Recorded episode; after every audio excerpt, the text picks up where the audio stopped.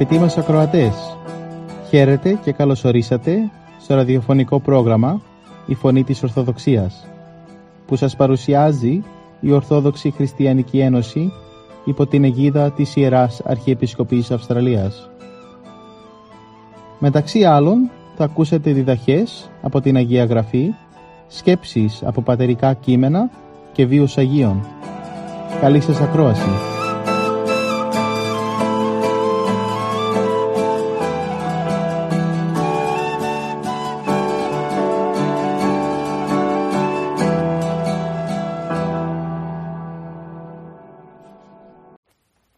Σήμερα θα μας μιλήσει η κυρία Άννα Δημητρίου για το Ευαγγελικό Ανάγνωσμα της εορτής των Αγίων Πάντων από του Καταμανθαίου Ευαγγελίου, κεφάλαιο 10, στίχη 32 έως 33 και 37 έως 38 και κεφάλαιο 19, στίχη 27 έως 30.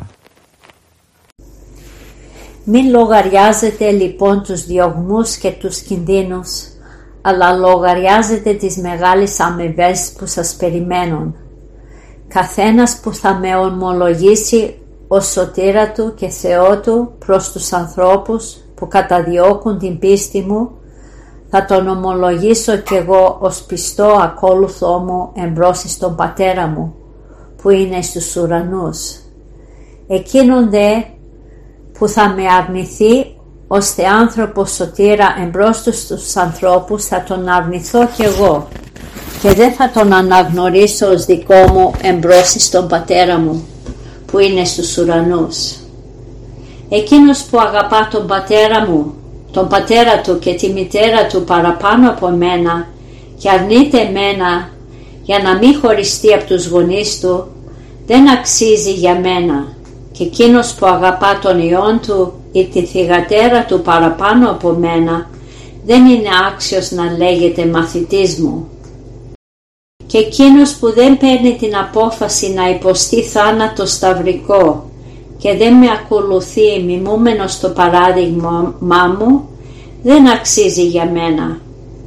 Τότε απεκρίθη ο Πέτρος και του είπε «Εμείς αφήσαμε όλα και σε ακολουθήσαμε, τι άραγε θα δοθεί σε μας ως αμοιβή» Ο δε Ιησούς του είπε αληθώς σας λέω ότι εσείς που με ακολουθήσατε όταν θα ξαναγεννηθεί ο κόσμος και θα έχει συντελεστεί η εκ νεκρών Ανάσταση όποτε θα καθίσει ο Υιός του ανθρώπου σε θρόνο λαμπρών θα καθίσετε επί τους δώδεκα θρόνους δικάζοντες τους 12, τις δώδεκα φυλές του Ισραήλ και ο καθένας που άφησε σπίτια ή αδελφούς ή αδέλφια ή πατέρα ή μητέρα ή γυναίκα ή παιδιά ή χωράφια για να μην χωριστεί από μένα θα λάβει πάρα πολλά επί την παρούσα ζωή και θα κληρονομήσει την αιώνια ζωή.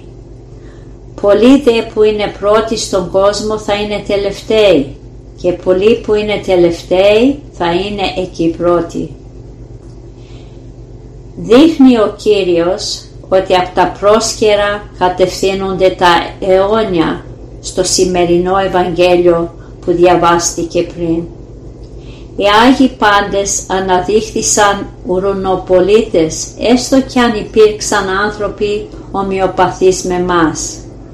Εσείς λέει στους Αγίους Αποστόλους που με ακολουθήσατε στη γη, που εφαρμόσατε τους λόγους μου που αφήσατε τα σπίτια και τους γονείς και τα αδέλφια σας και τους στενούς συγγενείς σας για να μείνετε αιώνια ενωμένοι με μένα θα λάβετε πάρα πολλά στο παρόντα κόσμο και στην αιώνια ζωή.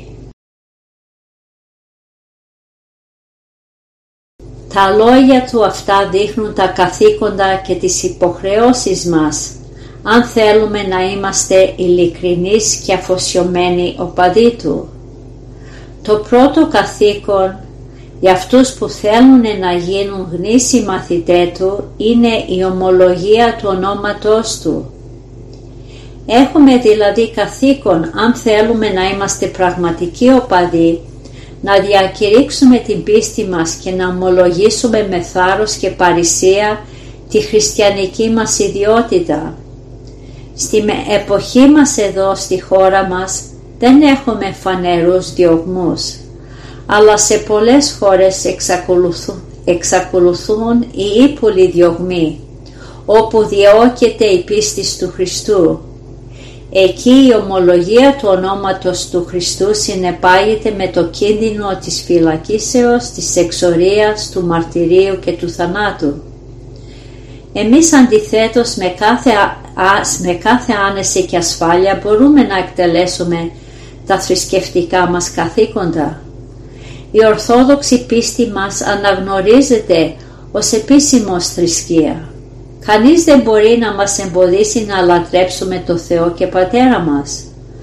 Αλλά έστω και αν λείπουν οι διωγμοί, δεν πάβουν όμως τα βέλη κατά της θρησκείας του ανθρώπου και τα βέλη της απιστίας. Το δηλητήριο της συκοφαντίας παραμένει διαμέσου τους σύγχρονους και πολιτισμένους. Δεν λείπει η ερωνία και οι χλεβασμοί κατά της Αγίας πίστεως μας.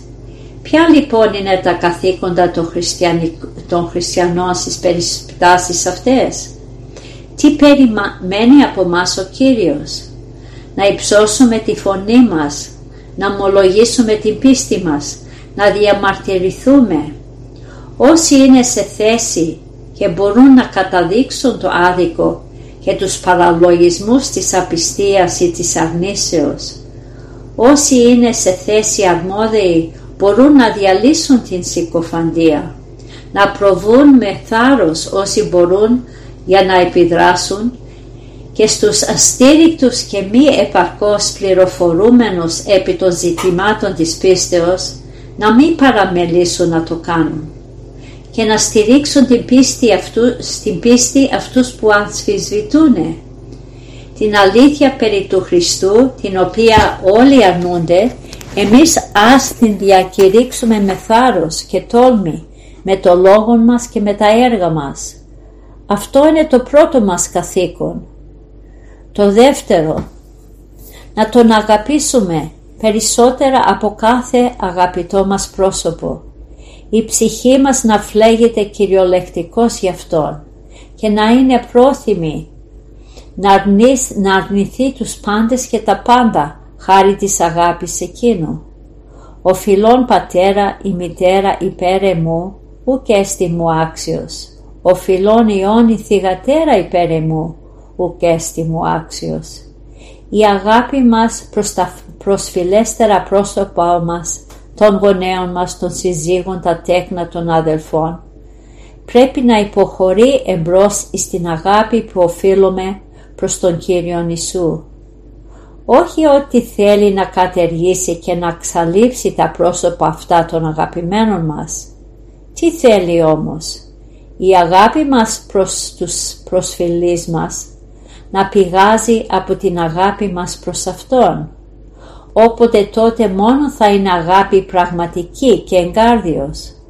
Όταν αυτά τα πρόσωπα μας βάζουν εμπόδια για να επιτελέσουμε τα καθήκοντά μας προς τον Χριστόν, τότε οφείλουμε να αρνηθούμε και γονείς και τέκνα και αδελφούς και τα πάντα. Και ειδού το παράδειγμα των Αγίων Πατέρων. Στο βωμό της αγάπης του Ιησού θυσίασαν τα πάντα για την αγάπη Του. Οι πλούσιοι αρνήθηκαν τα πλούτη τους και τα σκόρπισαν εις τους φτωχούς για τον Χριστό. Οι σοφοί αντάλλαξαν τη δόξα της φιλοσοφίας με τη μορία του κηρύγματος του Σταυρωμένου. Νέοι στην ηλικία αδιαφόρησαν για τις απολαύσεις του κόσμου και αφαίρωσαν τον εαυτό τους στην υπηρεσία του Ιησού. Βασιλείς και ιδιώτες, στρατιώτες, άντρες, γυναίκες, παιδιά και γέροντες, Απόστολοι, ομολογητέ, νέφοι μαρτύρων. Όταν ετέθη μπρος τους το δίλημα να εκλέξουν μεταξύ της αγάπης του κόσμου και της αγάπης του Χριστού, ολοψυχώς επροτίμησαν τον γλυκήν Ιησούν και αντάλλαξαν τα πρόσχερα με τα αιώνια, τα θυσίασαν για την αγάπη Του ακόμα και τη ζωή τους. Αυτός είναι ο τρίτος όρος, το τρίτο καθήκο το οποίο ορίζει ο Κύριος για τους οπαδούς Του. ότι δηλαδή οφείλουμε χάριν αυτού, εάν η ανάγκη το απαιτήσει, να μην διστάξουμε στη θυσία αυτής της ζωής μας. Αυτή ακριβώς την έννοια έχουν οι λόγοι του. Όσο ουν λάβει το σταυρόν αυτού και ακολούθει ο πίσω μου ουκ έστι μου άξιος. Πρέπει ο πιστός να έχει ειλικρινή τη διάθεση και να έχει πάρει σταθερή την απόφαση εάν η ανάγκη το καλέσει και το καθήκον το απαιτήσει να θυσιάσει τη ζωή του για την πίστη.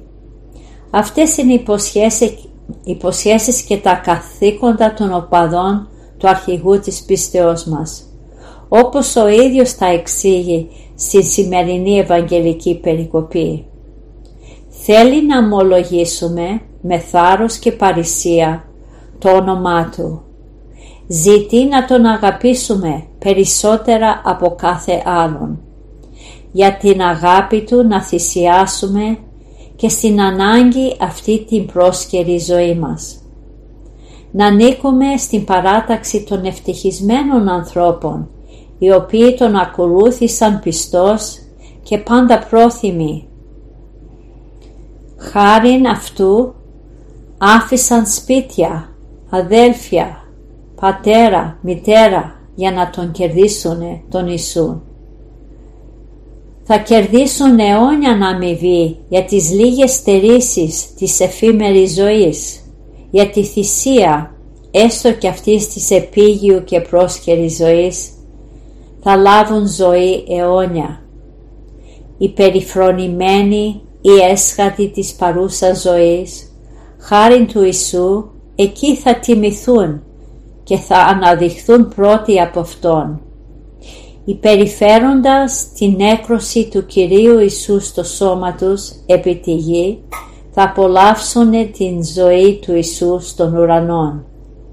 Τα ονόματα των Αποστόλων που εσυκοφαντήθηκαν και θανατώθηκαν θα είναι γραμμένα με γράμματα επί των θεμελιών της Άνω Ιερουσαλήμ. Τα βασανιστήρια όργανα με τα οποία οι Άγιοι τους, του Ιησού μάρτυρες ευασανίστηκαν από τους διώχτες τους θα μεταβληθούν σε θρόνους δόξης και στεφάνια, λαμπρά και ακτινόβουλα. Λοιπόν αδελφοί, τι διστάζουμε; Ας ομολογήσουμε και με τόλμη και θάρρος το Θεό μας ας τον αγαπήσουμε περισσότερα από κάθε άνθρωπο για την αγάπη Του. Αμήν.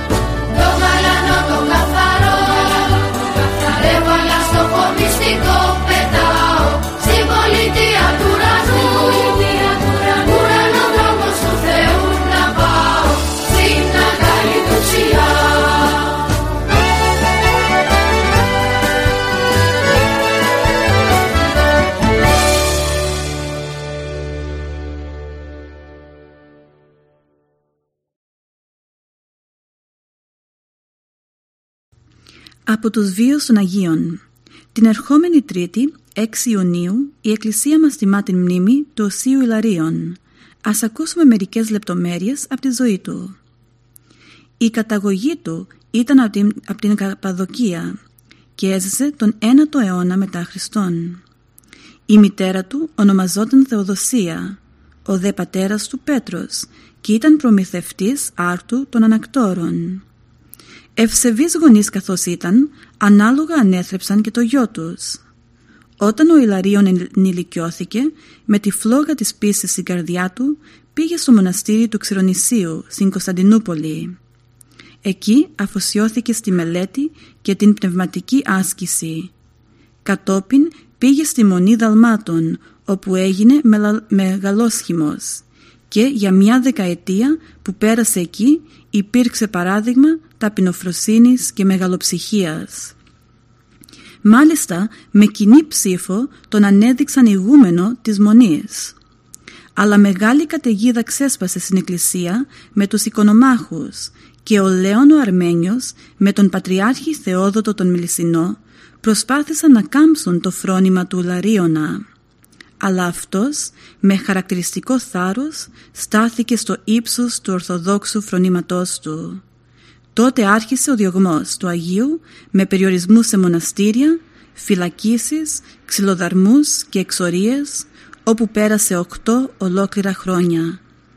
Τελικά σε όλες αυτές τις δοκιμασίες άντεξε εμπνεόμενος από τα λόγια του θεοκίνητου Αποστόλου Παύλου «Σιούν κακοπάθησον ως καλός στρατιώτης Ιησού Χριστού, εάν δε και άθλητης, ου στεφανούτε εάν μη νομίμως αθλήσει». Σύ λοιπόν κακοπάθησε σαν καλός στρατιώτης του Ιησού Χριστού. Έπειτα, όταν παίρνει κανείς μέρος σε αθλητικούς αγώνες, δεν στεφανώνεται αν δεν αγωνιστεί σύμφωνα με τους αθλητικούς κανόνες. Ο Ιλαρίων μετά τον θρίαμβο της Ορθοδοξίας επανήλθε στη μονή του. Έζησε άλλα τρία χρόνια και απεβίωσε ειρηνικά σε ηλικία 70 χρονών. Συνεχίζουμε το πρόγραμμά μας με μερικές σκέψεις από το γέροντα Παΐσιο για το παράδειγμα που χρειάζεται να δίνουμε στους άλλους. Ένας μοναχός ρώτησε τον πατέρα Παΐσιο «Γέροντα, οι άνθρωποι που ζουν πνευματικά στον κόσμο πρέπει να δείχνουν στους κοσμικούς ότι νηστεύουν» και απαντά ο γέροντας «Όταν πρόκειται για διατεταγμένες νηστείες της Εκκλησίας μας, Τετάρτη, Παρασκευή, Σαρακοστές κλπ, τότε πρέπει γιατί αυτό είναι ομολογία πίστεως. Οι άλλες όμως νηστείες, δηλαδή αυτές που γίνονται από άσκηση για την αγάπη του Χριστού ή για να εισακουστεί η προσευχή μας σε ένα αίτημά μας, πρέπει να γίνονται κρυφά. Σκοπός είναι να ζούμε ορθόδοξα, όχι απλώς να μιλούμε ή να γράφουμε ορθόδοξα. Γι' αυτό βλέπεις, ένα κήρυγμα δεν πληροφορεί, δεν αλλοιώνει τον άλλον, όσο καλό και αν είναι, αν ο ιεροκήρυκας δεν έχει βίωμα. Ο μοναχός ξαναρωτάει «Αν, γέροντα, ο ακροατής ή ο αναγνώστης έχει καλή διάθεση» Ο πατήρ Παΐσιος απαντά «Ε, τότε αυτός έχει ήδη την Θεία Χάρη, γι' αυτό και ωφελείται. Ένας όμως που δεν έχει καλή διάθεση θα πάρει και θα εξετάσει αυτά που λέει ο ιεροκήρυκας και δεν θα έχει καμιά ωφέλεια. Το να σκεφτόμαστε ορθόδοξα είναι εύκολο, το να ζούμε όμως ορθόδοξα θέλει κόπο. Μια φορά ένας θεολόγος είχε κάνει μια ομιλία και είχε πει να πάνε να δώσουν αίμα γιατί υπήρχε ανάγκη. Και πράγματι, πολλοί παρακινήθηκαν και έδωσαν πολύ αίμα. Εκείνος όμως δεν έδωσε ούτε μια σταγόνα. Οι άλλοι τότε σκανδαλίστηκαν. Εγώ, τους είπε εκείνος, με την ομιλία που έκανα και παρεκκίνησα τον κόσμο να δώσει αίμα, είναι σαν να έδωσα το περισσότερο αίμα. Έτσι ανέπαβε τον λογισμό του. Καλύτερα ήταν να μην έκανε την ομιλία και αθόρυβα να πήγαινε να δώσει λίγο αίμα. Η ζωή μετράει. Ο σκοπός είναι να είσαι άνθρωπος πνευματικός, να ζεις κοντά στον Χριστό, τότε βοηθάς και τους άλλους. Όταν ο άνθρωπος έχει ζωή σωστή, το έργο του πληροφορεί. Σε μια πόλη ήταν ένας προτεστάντης που όλους τους κατηγορούσε. Τι κληρικούς, τι δεσποτάδες. Εκεί κοντά σε ένα μοναστήρι ασκήτευε και ένας μοναχός. Μια φορά ρώτησε τον προτεστάντη ένας άθεος «Καλά, όλους τους δεσποτάδες, τους παπάδες τους κατηγορείς. Για αυτόν τον καλόγυρο τι έχεις να πεις» «Αυτόν τον παραδέχομαι», του λέει, γιατί διαφέρει από τους άλλους. Ένας πιστός, όπου και αν είναι, πόσο βοηθάει όταν ζει σωστά. Πόσο βοηθούν αυτοί που έχουν μια θέση όταν κρατάνε λίγο. Γι' αυτό και εγώ κοιτάω μερικούς μεγάλους να τους δω όταν έρχονται για να τους βοηθήσω, γιατί αυτοί μπορεί να βοηθήσουν πολύ θετικά με το παράδειγμα. Να, ένας στρατάρχης που γνωρίζω είναι παράδειγμα και ό,τι κάνει το κάνει από μέσα του, με την καρδιά του, δεν το κάνει εξωτερικά. Οι άλλοι που τον βλέπουν προβληματίζονται και βοηθιούνται. Παλιά και οι άρχοντες του τόπου είχαν αρχές, πίστευαν. Ξέρετε τι είχε πει μια αρχόντισσα σε κάποιον βουλευτή σε μια πόλη; Είχε πάει με τον σύζυγό της στην περίοδο της νηστείας του 15 Αυγούστου σε ένα γεύμα και είχαν εκεί ψάρια, κρέατα. Αυτή δεν έτρωγε γιατί νίστευε. Το πρόσεξε ο βουλευτής και της είπε «Ασθενείς και οδηπόροι νηστεία δεν κρατούν». «Ναι, οδηπόροι με ρόδες», του απάντησε εκείνη και δεν άγγιξε τίποτε από τα αρτήσιμα. Θέλω να πω ότι παλιά οι τοπικοί άρχοντες ενδιαφέρονταν για την Εκκλησία, ήταν παράδειγμα για τον λαό. Αυτό που θα βοηθήσει θετικά τους ανθρώπους σήμερα είναι το παράδειγμά μας το χριστιανικό και η ζωή μας η χριστιανική.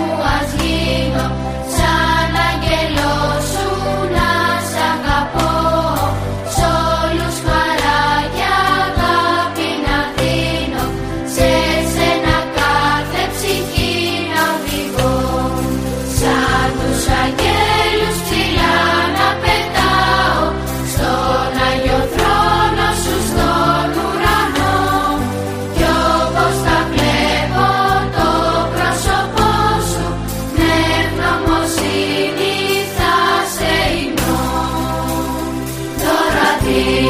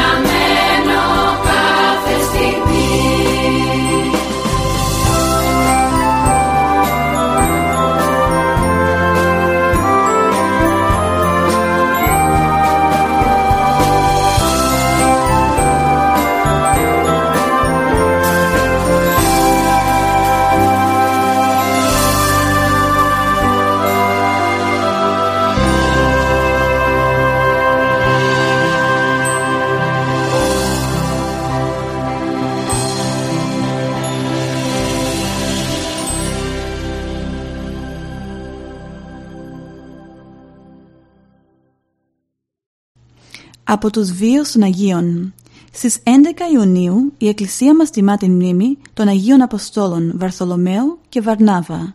Στο πρόγραμμά μας σήμερα θα αφιερώσουμε μερικές σκέψεις από τη ζωή τους. Ο Βαρθολομαίος ήταν από τους 12 Αποστόλους του Κυρίου και κήρυξε το Ευαγγέλιο στους Ινδούς. Αλλά στην Ουρβανούπολη οι ειδωλολάτρες τον σταύρωσαν και έτσι ένδοξα τελείωσε τη ζωή του με το μαρτύριο. Ο Βαρνάβας ήταν Ιουδαίος Λεβίτης από την Κύπρο, αλλά στα χρόνια των Αποστόλων κατοικούσε στην Ιερουσαλήμ.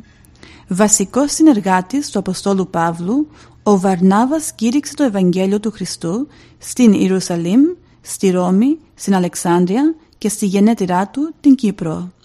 Εκεί λιθοβολήθηκε από τους Ιουδαίους και τους ειδωλολάτρες και στη συνέχεια τον έκαψαν. Ο Βαρνάβας υπήρξε μεγάλη και ένδοξη εκκλησιαστική φυσιογνωμία που διακρίθηκε για τη φλογερή του πίστη και για την ικανότητά του στο κήρυγμα του Θείου Λόγου. Και οι δύο Απόστολοι συνέβαλαν κατά τον καλύτερο τρόπο στην εκπλήρωση της προφητείας του Κυρίου ότι «Εις πάντα τα έθνη δι πρώτον κηρυχθήνε το Ευαγγέλιον», δηλαδή πρέπει σε όλα τα έθνη, σύμφωνα με το θείο σχέδιο, να κηρυχθεί προηγουμένως το Ευαγγέλιο για να είναι το κήρυγμα αυτό έλεγχος για εκείνους που δεν θα πιστέψουν.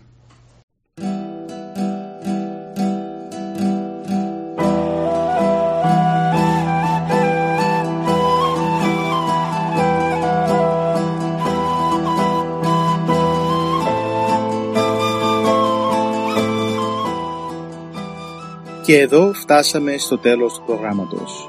Σας ευχαριστούμε για τη συντροφιά σας. Θα είμαστε και πάλι κοντά σας την επόμενη εβδομάδα. Μπορείτε επίσης να μας παρακολουθήσετε στο Facebook, Spotify και στο YouTube. Κανάλι «Η Φωνή της Ορθοδοξίας».